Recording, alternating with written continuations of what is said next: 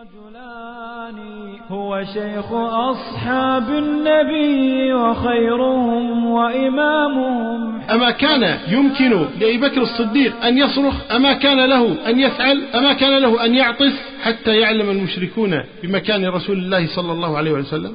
أين نحن من قوله جل وعلا؟ إلا تنصروه فقد نصره الله إذ أخرجه الذين كفروا إذ أخرجه الذين كفروا ثاني اثنين إذ هما في الغار إذ يقول لصاحبه لا تحزن إن الله معنا. وأخيرا أقول تعالوا نقرأ ونكرر قوله تعالى. والسابقون الأولون من المهاجرين والأنصار والذين اتبعوهم بإحسان رضي الله عنهم ورضوا عنه وأعد لهم جنات تجري تحتها الأنهار خالدين فيها أبدا.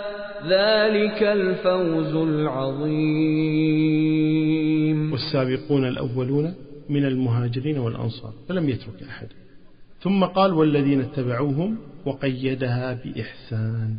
أما هم فلم يقيد شيئا لأنهم جميعا سنة ألقى بها ربي إذا أحياني. احذر عقاب الله وارج ثوابه حتى تكون كمن له قلبان. حب الصحابة والقرابة سنة ألقى بها ربي إذا أحياني احذر عقاب. الله وارج ثوابه حتى تكون كمن الوقفة الرابعة وقفة مع الإمامة. قضية الإمامة قضية مهمة عظيمة عند الشيعة الاثنى عشرية بل جعل علماء الشيعة موضوع الإمامة شرطا في صحة الإمام وأصلا من أصول الدين. فهذا محمد رضا المظفر يقول الإمامة أصل من أصول الدين وهذا قاله في كتابه عقائد الإمامية صفحة 200 وقال المفيد واتفقت الإمامية على أن من أنكر إمامة أحد الأئمة وجحد ما أوجبه الله تعالى من فرض الطاعة فهو كافر مستحق للخلود في النار. وهذا قاله في أوائل المقالات صفحة 44 فإذا كانت الإمامة بهذه المنزلة فهل سألتم أنفسكم لما لم تذكر في القرآن؟ مع أن الله سبحانه وتعالى أخبر أن هذا القرآن نزل مفصلا وهو تبيان وهدى. فقد ذكر الله الصلاة والصيام والزكاة والحج وذكر أحكام الجهاد والمواريث وأحكام الطلاق والرضاعة ومكارم الأخلاق. وأطول آية في القرآن هي آية الدين وذكر أمورا كثيرة يطول ذكرها. فأين الإمامة؟ وأين أسماء الأئمة؟ خاصة وقد جاءت روايات كثيرة في كتب الشيعة تفيد بأن الإمامة أفضل وأهم من الصلاة والزكاة والحج والصيام. بل العجيب أن الله تبارك وتعالى ذكر اسم زيد بن حارثة وهو أحد أصحاب النبي صلى الله عليه وسلم فقال فلما قضى زيد منها وطرا زوجناكها لكي لا يكون على المؤمنين حرج في أزواج أدعيائهم. مع أن القرآن ما ترك شيئا مهما إلا نص عليه. فكيف بأهم شيء؟ قال تعالى أفغير الله أبتغي حكما وهو الذي أنزل إليكم الكتاب مفصلا. وقال ونزلنا عليك الكتاب تبيانا لكل شيء وهدى ورحمة وبشرى للمسلمين. وقال يا أيها الناس قد جاءتكم موعظة من ربكم وشفاء لما في الصدور وهدى وهدى ورحمة للمؤمنين. قال الخميني لو كانت مسألة الإمامة قد تم تثبيتها في القرآن فإن أولئك الذين لا يعنون بالإسلام والقرآن إلا لأغراض الدنيا والرئاسة كانوا يتخذون من القرآن وسيلة لتنفيذ أغراضهم المشبوهة ويحذفون تلك الآيات من صفحاته. وهذا في كشف الأسرار صفحة 31 و100 قلت هذا ليس بغريب من الخميني الذي يثني على النور الطبرسي الذي يدعي تحريف القرآن الكريم. وهل نسي أو تناسى أن الله تعهد بحفظ القرآن فقال إنا نحن نزلنا الذكر وإنا له لحافظون وأن القرآن صالح لكل زمان ومكان ولكل أحد. لا أظنه نسي ذلك الوقفة الخامسة وقفة مع الأسماء. يتسمى كثير من الشيعة اليوم بعبد الحسين وعبد الحسن وعبد الصاحب وعبد الزهراء وعبد الجواد وعبد علي وعبد الإمام وغيرها. فهل سمعتم أو قرأتم أن تلاميذ الأئمة الاثني عشر كانوا يسمون أولادهم بهذه الأسماء؟ فهذه كتب الرجال لا نرى فيها مثل هذه الأسماء. فإن قال قائل إنما نتسمى بها ونريد معنى خادم الحسين خادم الرضا وهكذا. فنقول إذا فليتسمى الناس بعبد المسيح وعبد الكعبة وعبد العزى وعبد الحصان وليعد الشرك مرة أخرى. الوقفة السادسة وقفة مع التتار. إخواني وأخواتي وفقني الله وإياكم إلى سبيل الرشاد. هل قرأتم أو سمعتم جريمة أعظم من جريمة التتار في بلاد الإسلام خصوصا بغداد حيث قتل فيها قريب من مليون ونصف مليون مسلم. هل خطر في بالكم أنه يمكن لمسلم بل آدمي ولو لم يكن مسلما أن يثني على فعل التتار؟ إنهم وللأسف علماء الشيعة الكبار. فهذا الخنساري يقول في ترجمة نصير الدين الطوسي هو المحقق المتكلم الحكيم المتبحر الجليل. إلى أن قال ومن جملة أمره المشهور المعروف المنقول حكاية استيزاره للسلطان المحتشم في محروسة إيران هولاكو خان بن تولي جنكيز خان من عظماء سلاطين التتارية وإتراك المغول ومجيئه في موكب السلطان المؤيد مع كمال الاستعداد إلى دار السلام يعني بغداد. لإرشاد العباد وإصلاح البلاد وقطع دابر سلسلة البغي والفساد وإخماد دائرة الجور والإلباس بإبداد دائرة ملك بني العباس وإيقاع القتل العام في أتباع أولئك الطغاة إلى أن سال من دمائهم الأقذار كأمثال الأنهار فانهار بها في ماء دجلة ومنها إلى نار جهنم دار البوار ومحل الأشقياء والأشرار تنبهوا.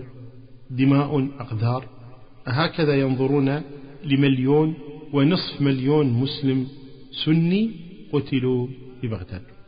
وهذا الخميني يقول وإذا كانت ظروف التقية تلزم أحدا منا بالدخول في ركب السلاطين فهنا يجب الامتناع عن ذلك حتى لو أدى الامتناع إلى قتله إلا أن يكون في دخوله الشكلي نصر حقيقي للإسلام والمسلمين مثل دخول علي بن يقطين ونصير الدين الطوسي.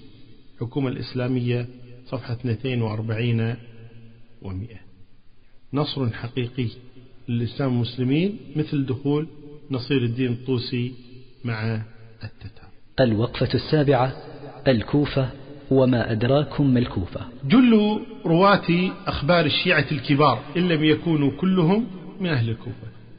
مع أن لو نظرنا إلى الأئمة الذين تروى عنهم هذه الأخبار لا نجد لهم يعني مكثا طويلا في الكوفة. فهذا علي رضي الله عنه عاش في مكة ثنتين وعشرين سنة وعاش في المدينة ستا وثلاثين سنة وعاش في الكوفة أربع سنوات وأشهر وقبره هناك. والحسن عاش في المدينة ثنتين وأربعين سنة متفرقة وقبره هناك بينما عاش في الكوفة خمس سنوات. والحسين عاش في المدينة ستا وخمسين سنة متفرقة وعاش في الكوفة خمس سنوات تقريبا. علي بن الحسين عاش كل حياته في المدينة وقبره هناك. وإنما دخل الكوفة أياما بعد استشهاد الحسين ومن معه رضي الله عنهم. محمد الباقر عاش كل حياته في المدينة وفيها توفي وقبره هناك. جعفر الصادق رحمه الله ورضي عنه عاش كل حياته في المدينة ومسجده فيها وقبره هناك. وهو أشهر من يروي عنه الشيعة. بينما أكثر الرواة الكبار عنه كوفيون. كيف نصدق هذا؟ رجل ولد في المدينة ونشأ فيها وتتلمذ على علمائها ثم صار يدرس في مسجد النبي صلى الله عليه وآله وسلم واستمر كذلك إلى أن توفاه الله سبحانه وتعالى ودفي في المدينة. فكيف يكون أكثر الرواة عنه إن لم يكونوا كلهم أعني في المذهب الشيعي الاثني عشري من أهل الكوفة؟ زرار بن أعين كوفي. بريد بن معاوية كذلك أبو بصير محمد بن مسلم جابر الجعفي هشام بن الحكم هشام بن سالم مؤمن أو شيطان الطاق وغيرهم كثير. هذا مع ما اشتهر عن علي والحسن والحسين وغيرهم من الطعن في أهل الكوفة. وانتظروا ما سنذكره في مقتل الحسين رضي الله عنه. الوقفة الثامنة وقفة مع رسالة التقليد. إخواني أخواتي بارك الله فيكم. هل تقرؤون رسالة التقليد؟ هل تلتزمون بها؟ ترى. هل كانت رسالة التقليد موجودة عند الأئمة؟ أين رسالة الصادق أبي عبد الله؟ أين رسالة الرضا والجواد وغيرهم من الأئمة؟ بل أين رسالة الكليني والصدوق والمفيد والطوسي؟ وأين رسالة من جاء بعدهم كالحلي وابن طاووس والمرتضى وزين الدين العاملي؟ ومن جاء بعدهم كالحر العاملي والمجلسي والجزائري ويوسف البحراني. لماذا لم تأتي رسالة التقليد إلا الآن؟ أتدرون لماذا؟ لأنه دين متجدد. الوقفة التاسعة هل كمل الدين؟ قطعا قرأتم قوله تعالى اليوم أكملت لكم دينكم وأتممت عليكم نعمتي ورضيت لكم الإسلام دينا. فإذا كان الدين قد كمل فما الضرورة التي تحتم وجود أوصياء بعد النبي صلى الله عليه وآله وسلم؟ ترى هل هم يبلغون الدين الكامل؟ فإن كانوا كذلك فإن هذه المهمة لا تحتاج إلى معصوم بل تحتاج إلى صادق أمين. وفكروا معي. لو كان الأمر يحتاج إلى معصوم في تبليغ الدين فكم معصوم نحتاج مع اتساع هذه الدنيا؟ وهل يعقل أنه لم يبلغ الدين زمن النبي صلى الله عليه وآله وسلم أحد غير علي؟ هل يعقل هذا؟ كيف بالله عليكم يستقيم هذا ورسول الله صلى الله عليه وآله وسلم مرسل إلى الناس كافة؟ وإذا كان الدين لم يكتمل وهذا هو الظاهر. من الروايات التي في كتب الشيعة الاثنى عشرية المعتمدة وهو أيضا الظاهر من كلام العلماء. فهذه طامة كبرى بل هي كفر وتكذيب للقرآن. الذي يقول فيه ربنا اليوم أكملت لكم دينكم. قال محمد حسين الكاشف الغطاء في كتابه أصل الشيعة وأصولها صفحة 77 إن حكمة التدريج اقتضت بيان جملة من الأحكام وكتمان جملة. نعم كتمان جملة. يعني دين كتمه النبي صلى الله عليه وسلم والعياذ بالله. قال كاشف الغطاء ولكنه سلام الله عليه عن النبي صلى الله عليه وآله وسلم أودعها عند أوصيائه. كل وصي يعهد به إلى الآخر لينشره في الوقت المناسب. من عام مخصص أو مطلق مقيد أو مجمل مبين. قلت هذا ظاهر في أن الإمام يمكنه أن يخصص عام القرآن ويقيد مطلقه ويبين مجمله فهل هذا استدراك على الله أم على رسوله؟ أم ماذا أخبرونا؟ وفقكم الله. الوقفة العاشرة الفرس والإسلام. نقرأ جميعا قول الله تبارك وتعالى إن أكرمكم عند الله أتقاكم. ونعلم جميعا قول النبي صلى الله عليه وسلم إن الله اصطفى بني إسماعيل واصطفى كنانة من ولد إسماعيل واصطفى قريشا من كنانة واصطفى بني هاشم من قريش واصطفاني من بني هاشم. قلت ذلك فضل الله يؤتيه من يشاء. وكذا جاء عن النبي صلى الله عليه وسلم أنه قال لو كان الدين في الثريا لناله رجال من فارس. ومع هذا نعيد ونكرر ونقف عند قول الله تبارك وتعالى إن أكرمكم عند الله أتقى. لاحظوا معي بارك الله فيكم. عندما نقرأ في المذهب الاثني عشر نجد أمورا. أولا المهدي أول ما يخرج يقتل العرب وأول ما يخرج يبيد قريشا. تعظيم سلمان الفارسي أكثر من غيره من الصحابة. الثناء على أبي لؤلؤة المجوسي الفارسي وله مزار في كاشان. اللغة الرسمية في إيران إيران التي تقول إنها الدولة المسلمة التي تطبق شرع الله اللغة الرسمية فيها هي الفارسية. عيد النيروز أهم من عيد الإسلام إن كان يعرف عيد الإسلام. من أسماء المهدي المنتظر خسر مجوس أي ملك المجوس. الأحقاقي يقول عن فتح بلاد فارس إن الأوباش يعني الصحابة الذين فتحوا بلاد فارس اعتدوا على عفة نساء فارس. نعم يتباكى على عفة نساء فارس حينما كانوا مجوسا. وهذا في رسالة الإسلام صفحة 24 و300 وجاء في البحار كسرى في النار والنار محرمة عليه. إيران تحارب عرب الأهواز مع أنهم شيعة لا لشيء إلا لأنهم عرب. الآن آل البيت كما يدعون أعاجم لا يعرفون العربية. عمائم سوداء الخميني السستاني الخامنئي خاتمي وغيرهم كثير. عمائم سوداء ولغة أعجمية. هؤلاء أبناء رسول الله صلى الله عليه وسلم. ثم أضف إلى ذلك كله تعظيمهم لمدينة قم وتقديسها. الوقفة الحادية عشرة صلح الحسن. كان مع الحسن سبعون ألفا أو يزيد.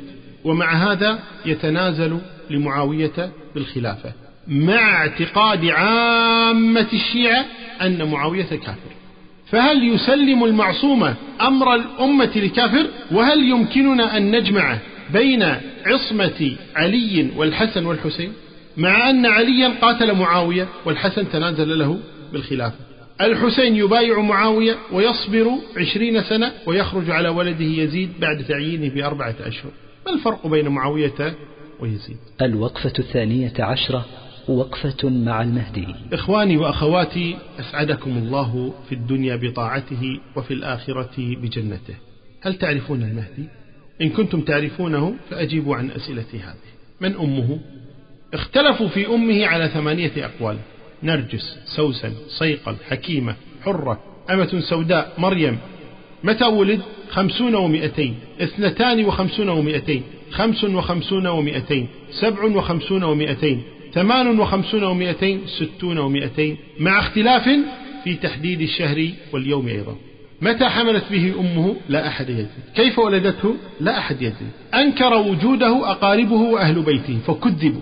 وقال سمان يبيع السمن اسمه عثمان العمري إنه موجود فصدق.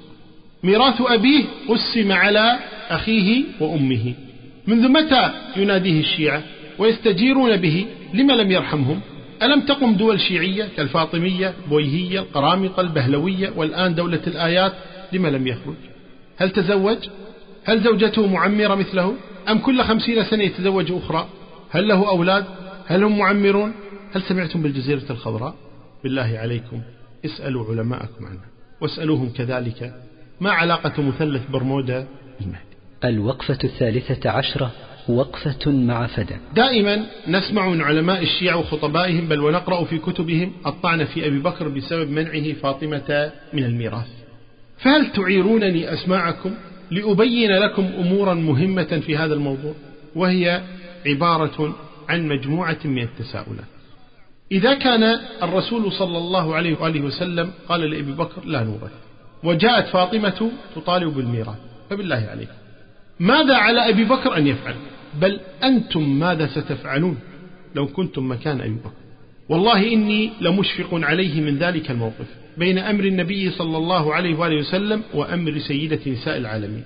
ولم يقدم أبو بكر رضي الله عنه على طاعة الرسول أحدا ولو كانت بضعته الطاهرة فاطمة. دعونا نفترض ولو جدلا. أن لفاطمة ميراثا وأن أبا بكر ظلمها. ألا تعلمون جميعا أن فاطمة رضي الله عنها توفيت في خلافة أبي بكر رضي الله عنه وميراثها يتحول تلقائيا إلى ورثتها وهم علي وأولادها. ويكون تقسيم الميراث كالآتي لعلي الربع وللأولاد الحسن والحسين وأم كلثوم وزينب الباقي للذكر مثل حظ الأنثيين. وبعد وفاة أبي بكر جاءت خلافة عمر وهو كذلك لم يعط ميراث فاطمة رضي الله عنها لورثتها فيكون على قولكم ظالما أيضا.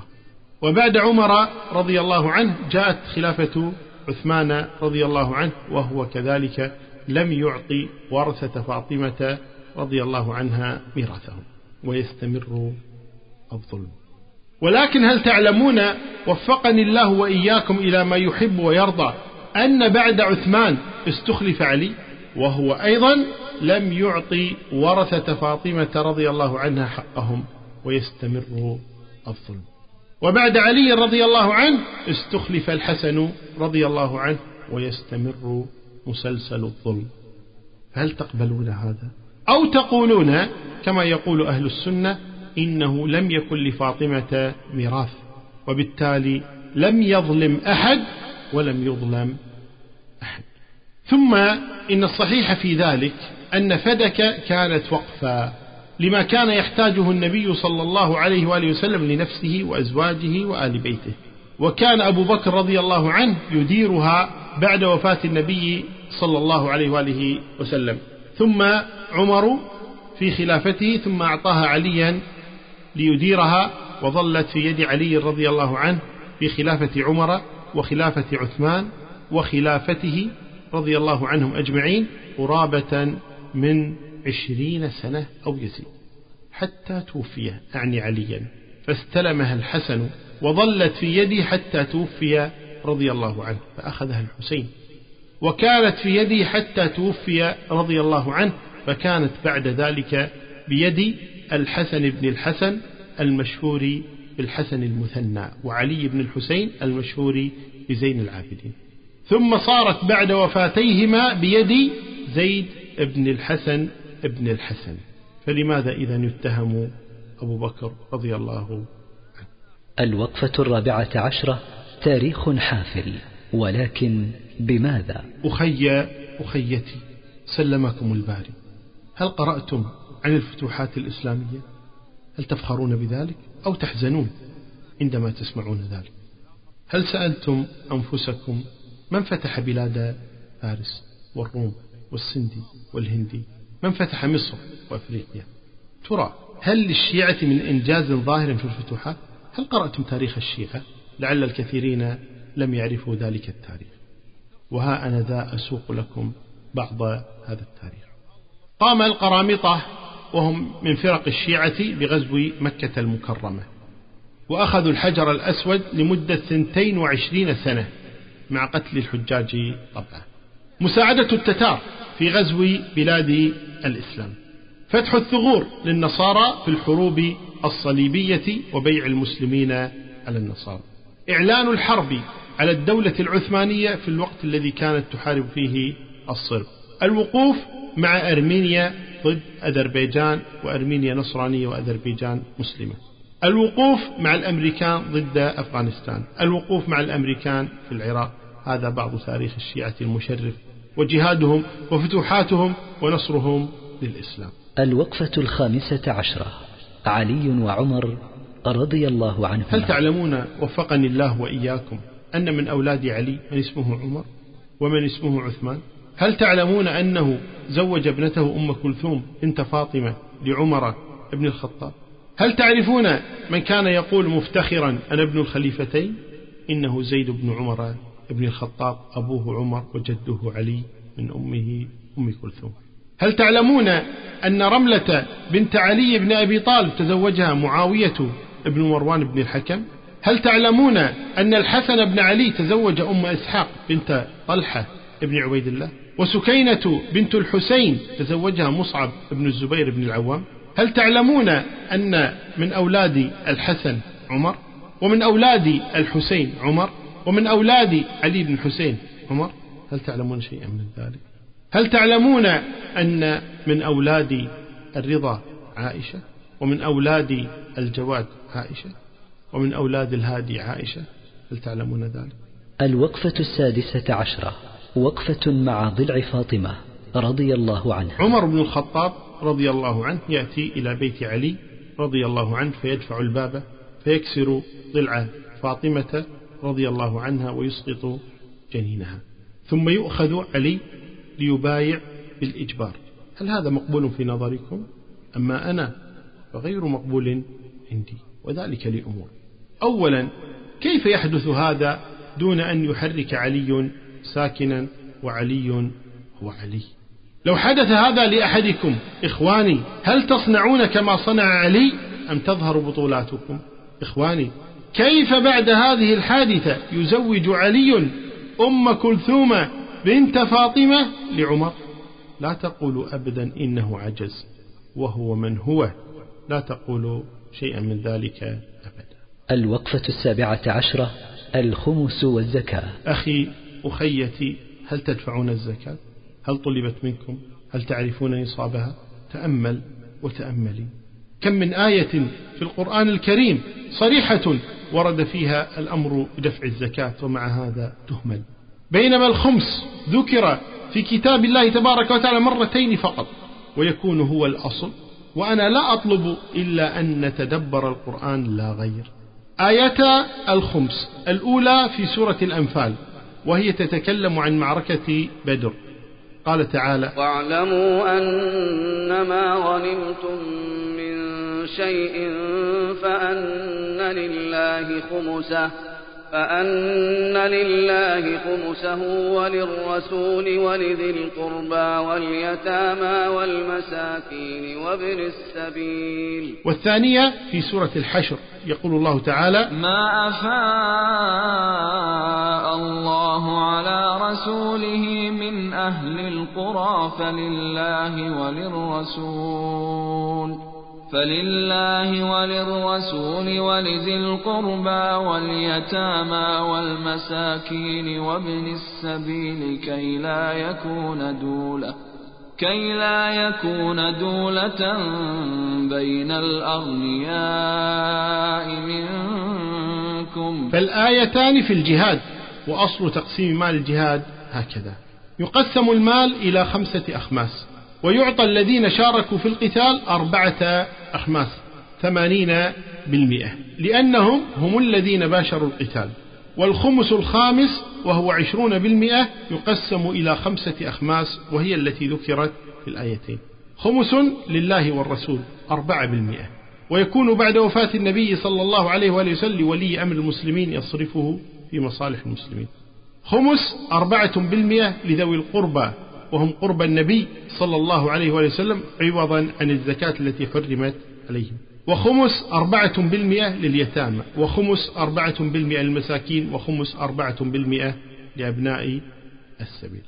وقد جاء في وسائل الشيعة في الجزء التاسع صفحة خمس وثمانين وأربعمائة عن أبي عبد الله جعفر الصادق أنه قال ليس الخمس إلا في الغنائم خاصة أما ما يحدث اليوم فهو عشرون بالمئة تذهب لرجل واحد؟ سبحان الله أين يذهب بكم؟ لا والله ما هذا دين محمد صلى الله عليه وآله وسلم؟ بل هذا أكل لأموال الناس بالباطل. والله جل وعلا يقول يا أيها الذين آمنوا لا تأكلوا أموالكم بينكم بالباطل.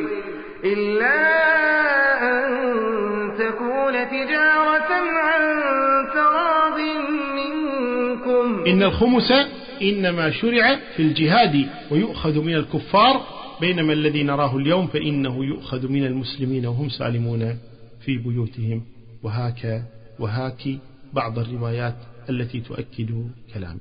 عن أبي عبد الله وقد جاءه أحد أتباعه بمال فرده عليه قائلا قد طيبناه لك وأحللناك فيه فضم إليك مالك وكل ما في أيدي شيعتنا من الأرض فهم فيه محللون.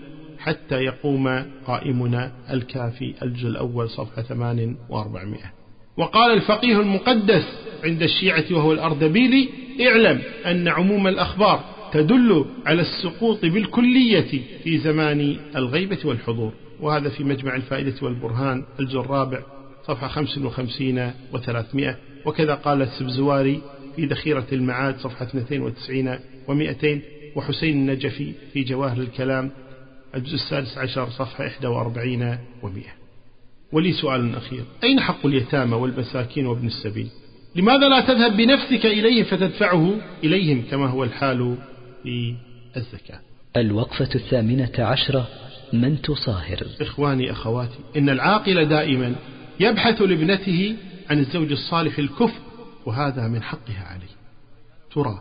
هل قصر علي رضي الله عنه في ذلك؟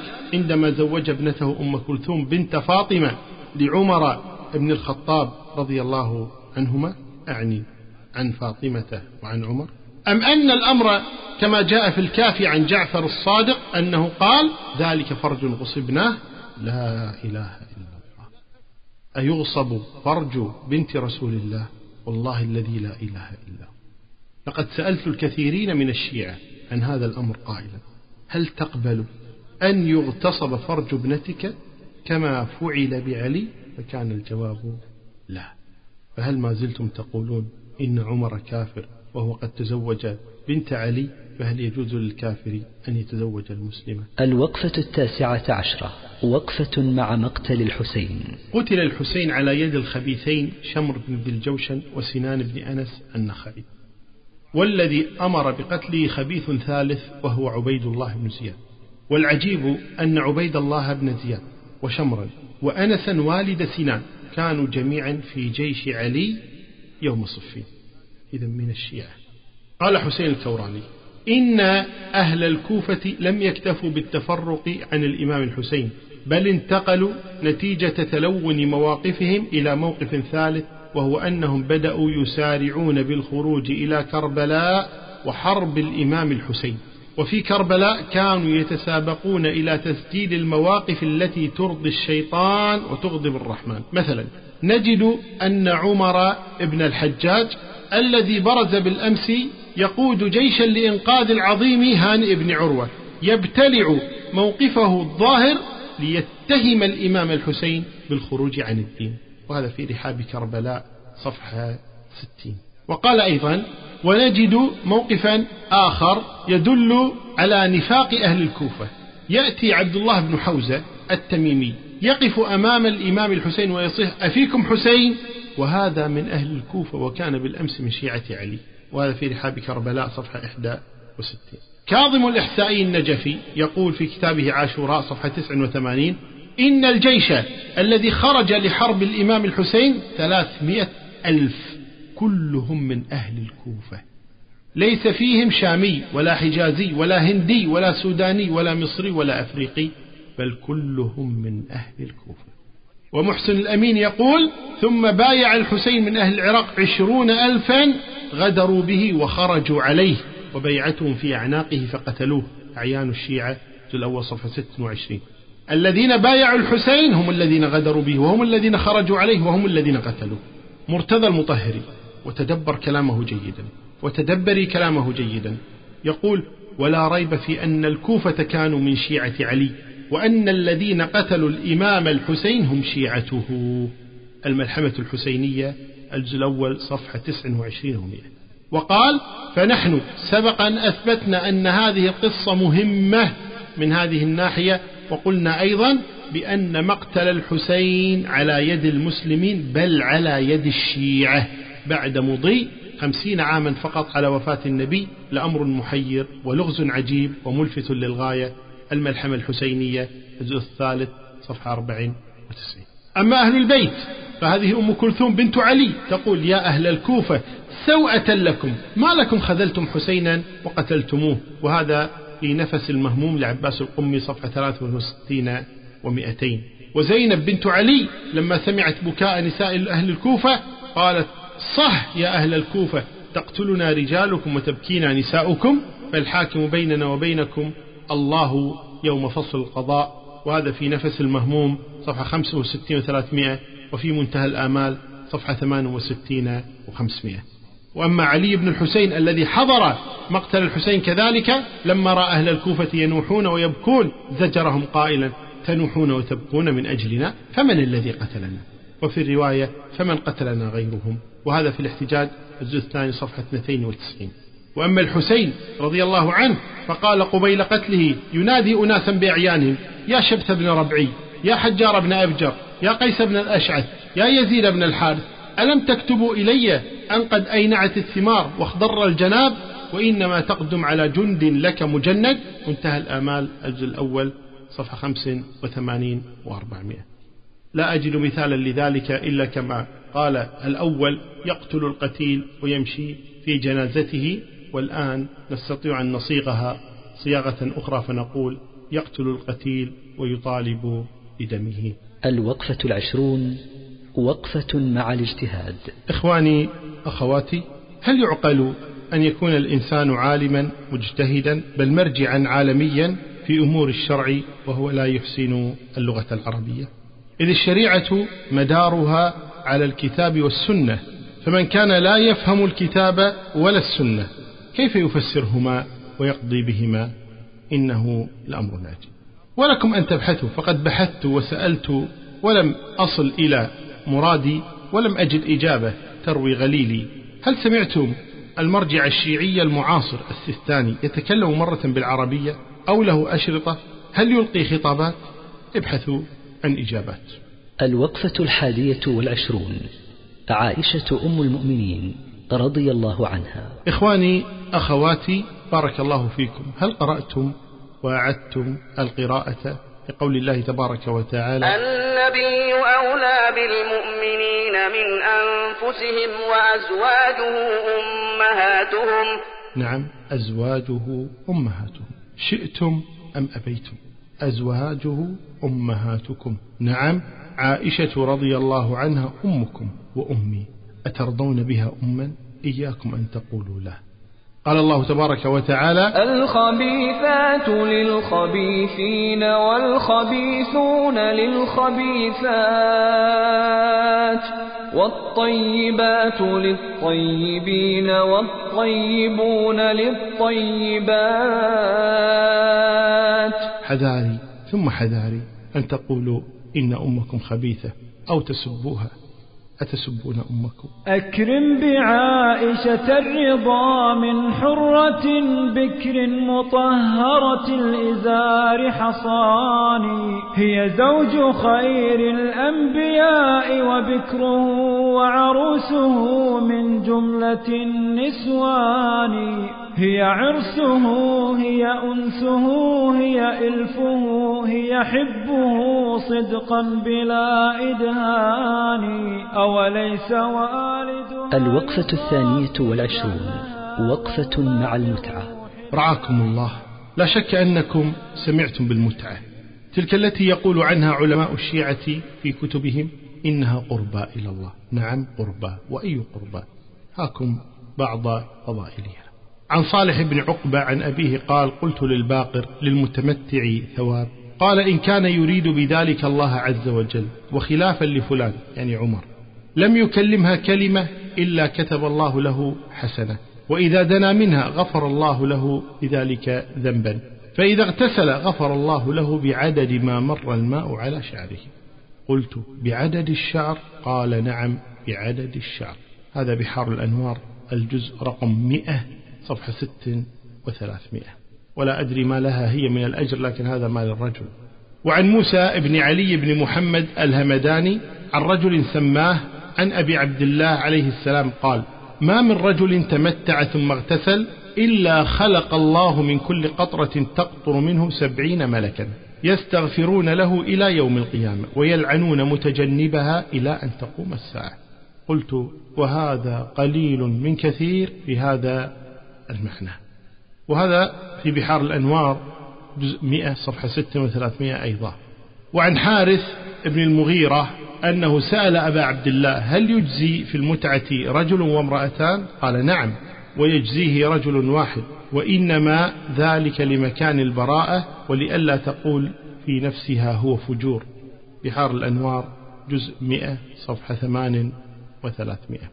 وعن علي عن أخيه عليه السلام قال سألته عن الرجل هل يصلح له أن يتزوج المرأة متعة بغير بينة؟ قال إذا كانا مسلمين مأمونين فلا بأس. بحار الأنوار جزء 100 صفحة 12 وثلاثمائة. ونحن نسأل هل تمتع رسول الله صلى الله عليه وآله وسلم؟ هل تمتع الأئمة الاثنى عشر؟ أليست قربة؟ وهم أحرص الناس على العمل الذي يقرب إلى الله؟ ألهم أولاد من المتعة؟ وهل المتعة للمؤمنين الأتقياء فقط؟ أم أن المؤمنات التقيات أيضا يتمتعن تقربا إلى الله عز وجل؟ ترى كيف ستكون صورة مجتمع تشيع فيه المتعة؟ إياكم أن يلبسوا عليكم بأن المتعة علاج للأرامل والمطلقة. إنها جعلت للأبكار كما جاء في الوسائل. فارجعوا إلى وسائل الشيعة ففي ذلك المزيد. هل ترضى أيها المسلم المتعة لأختك قبل أن ترضاها لنفسك؟ هل ترضاها لأمك أو لابنتك؟ كن صادقا مع نفسك واتخذ قرارك.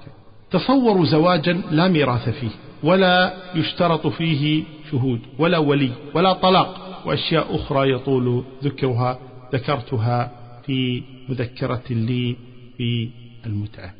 زواج مدته جماع من مرة واحدة ثم ينفصلان. بالله عليكم. حاولوا أن توجدوا الفرق بين هذه المتعة وبين دور العهر التي في أمريكا وأوروبا وآسيا. أتدرون الفرق بين دور العهر وبين المتعة؟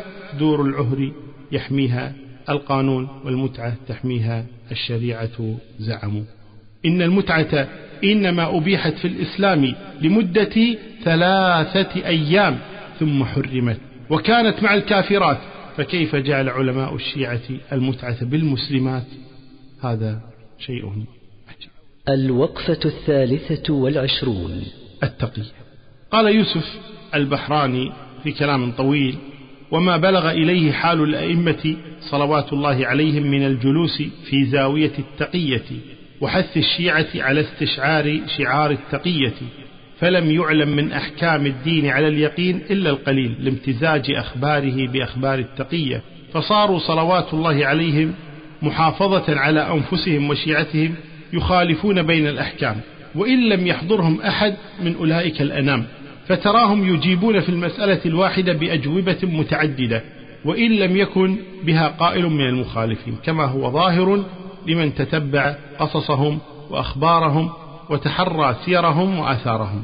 الحدائق الناظرة الجزء الأول صفحة خمسة عشرة. عن زرارة عن أبي جعفر عليه السلام قال سألته عن مسألة فأجابني. يعني سأل أبا جعفر عن مسألة.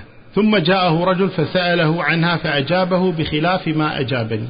ثم جاءه رجل آخر فأجابه بخلاف ما أجابني وأجاب صاحبي. فلما خرج الرجلان قلت يا ابن رسول الله رجلان من أهل العراق من شيعتكم قدما يسألان فأجبت كل واحد منهما بغير ما أجبت به صاحبه. فقال يا زرارة إن هذا خير لنا وأبقى لكم. لو اجتمعتم على أمر واحد تصدقكم الناس علينا ولكان أقل لبقائنا وبقائكم. قلت لأبي عبد الله شيعتكم لو حملتموهم على الأسنة أو على النار لمضوا وهم يخرجون من عندكم مختلفين؟ قال فأجابني بمثل جواب أبي. يعني انتقل من محمد الباقر إلى جعفر الصادق فكان الجواب واضحا. قال البحراني معلقا فانظر إلى صراحة هذا الخبر. في اختلاف أجوبته عليه السلام في مسألة واحدة في مجلس واحد وتعجب زرارة. وذكر كلاما طويلا في تعليل ذلك. ثم نقل عن محمد بن مسلم قال دخلت على أبي عبد الله عليه السلام وعنده أبو حنيفة فقلت له جعلت فداك رأيت رؤيا عجيبة. فقال لي يا ابن مسلم هاتها فإن العالم بها جالس وأومى بيده إلى أبي حنيفة. قال فقلت رأيت كأني دخلت داري وإذا أهلي قد خرجت علي يعني زوجته فكسرت جوزا كثيرا ونثرته علي فتعجبت من هذه الرؤيا. فقال أبو حنيفة أنت رجل تخاصم وتجادل لآمن في مواريث أهلك فبعد نصب شديد تنال حاجتك منها إن شاء الله. فقال أبو عبد الله عليه السلام أصبت والله يا أبا حنيفة. قال ثم خرج أبو حنيفة من عنده فقلت جعلت في ذاك إني كرهت تعبير هذا الناصب. يعني ما أعجبه تعبير أبي حنيفة للرؤيا. فقال يا ابن مسلم لا يسؤك الله. فما يواطئ تعبيرهم تعبيرنا ولا تعبيرنا تعبيرهم وليس التعبير كما عبره. قال قلت له جعلت في ذاك فقولك أصبت وتحلف عليه وهو مخطئ قال نعم حلفت عليه أنه أصاب الخطأ وهذا في الكافي صفحة 65 عن أبي عمر الأعجمي قال قال لي أبو عبد الله عليه السلام يا أبا عمر إن تسعة أعشار الدين في التقية ولا دين لمن لا تقية له والتقية في كل شيء إلا في النبيذ والمسح على الخفين. وهذا في الكافي الجزء الثاني صفحة 17 ومئتين. وعن معمر بن خلاد قال سألت أبا الحسن عن القيام للولاة فقال قال أبو جعفر التقية من ديني ودين آبائي ولا إيمان لمن لا تقية له. وهذا في الكافي الجزء الثاني صفحة 19 و200 وعن مروان عن جابر عن أبي عبد الله عليه السلام قال إن أمرنا سر في سر وسر مستسر وسر لا يفيد إلا سرا. وسر على سر وسر مقنع بسر. بصائر الدرجات صفحة 48 هذا دين. أقول هكذا يكذب على الأئمة حتى يكرههم الناس ولا يثقون بهم. فبالله عليكم وفقكم الله لما يحب ويرضى. كيف تفسرون هذا الحديث؟ عن أمير المؤمنين علي أنه قال عن عفير حمار الرسول صلى الله عليه وسلم أن ذلك الحمار كلم رسول الله فقال بأبي أنت وأمي. إن أبي حدثني عن أبيه عن جده عن أبيه أنه كان مع نوح في السفينة فقام إليه نوح فمسح على كفله ثم قال يخرج من صلب هذا الحمار حمار يركبه سيد النبيين وخاتمهم فالحمد لله الذي جعلني ذلك الحمار. الكافي الجزء الأول صفحة 37 و 200 أهكذا يقدر رسول الله حمار يفديه بأمه وأبيه وهذا في أصح كتاب عند الشيعة. اسألوا علماءكم إن شئتم. هل عند الشيعة أعظم من هذا الكتاب؟ فكذب على أئمة أهل البيت وكذب على رسول الله صلى الله عليه وآله وسلم ولا ينتهي هذا المسلسل. الوقفة الرابعة والعشرون كربلاء والكعبة. من منا لا يعظم الكعبة؟ من منا لا يشتاق إلى الذهاب إلى مكة؟ عن أبي عبد الله قال إن أرض الكعبة قالت من مثلي؟ وقد بني بيت الله على ظهري يأتيني الناس من كل فج عميق. وجعلت حرم الله وأنه فأوحى الله إليها. أن كفي وقري ما فضل ما فضلت به فيما أعطيت أرض كربلاء إلا بمنزلة الإبرة غرست في البحر فحملت من ماء البحر. ولولا تربة كربلاء ما خلقتك ولا خلقت البيت الذي به افتخرت. فقري واستقري وكوني ذنبا متواضعا ذليلا مهينا غير مستنكف ولا مستكبر لأرض كربلاء. وإلا سخت بك وهويت بك في نار جهنم وهذا في بحار الأنوار. في الجزء الثامن والتسعين صفحة ست ومئة. هل يرضيكم أن يقال هذا في حق الكعبة؟ الوقفة الخامسة والعشرون وقفة مع الغلو. عن صفان الجمال قال قال لي أبو عبد الله لما أتى الحيرة هل لك في قبر الحسين؟ قلت وتزوره؟ جعلت في ذاك قال وكيف لا أزوره؟ والله يزوره في كل ليلة جمعة.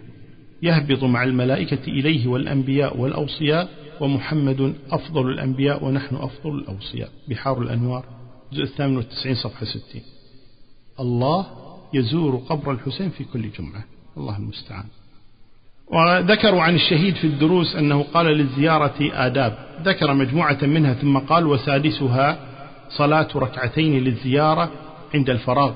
فإن كان زائرا للرسول ففي الروضة وإن كان لأحد الأئمة فعند رأسه. ولو صلاهما بمسجد المكان جاز. ورويت رخصة تنبهوا بارك الله فيك. ورويت رخصة في صلاتهما إلى القبر ولو استدبر القبلة وصلى جاز. وإن كان غير مستحسن إلا مع البعد. بحار الأنوار الجزء السابع والتسعين صفحة 34 ومئة. ورويت رخصة في صلاتهما إلى القبر ولو استدبر القبلة. صلاة تجعل فيها القبلة خلف ظهرك. أو تفعلون ذلك؟ لا أرى أنكم تفعلونه إن شاء الله. أقول إنها لا تعمى الأبصار ولكن تعمى القلوب التي في الصدور. إخواني أخواتي وفي ختام هذا الشريط أقول لكم تفكروا وتدبروا وتعقلوا. اقرأوا القرآن بتدبر. إن الله تبارك وتعالى وهبكم عقولا وهبكم فطرة سليمة كما قال النبي صلى الله عليه وسلم كل مولود يولد على الفطرة. ويقول الله فطرة الله التي فطر الناس عليها. ارجعوا إلى فطرتكم ارجعوا إلى عقولكم ارجعوا إلى كتاب ربكم وثقوا بالله واعتصموا به وأخلصوا له واعتمدوا عليه. وقال سبحانه وتعالى والذين جاهدوا فينا لنهدينهم سبلنا أبدا. والله الذي لا إله إلا هو إذا قصدنا الله جل وعلا صادقين فإن الله لن يتركنا أبدا. كلمات جمعتها وألقيتها على مسامعكم.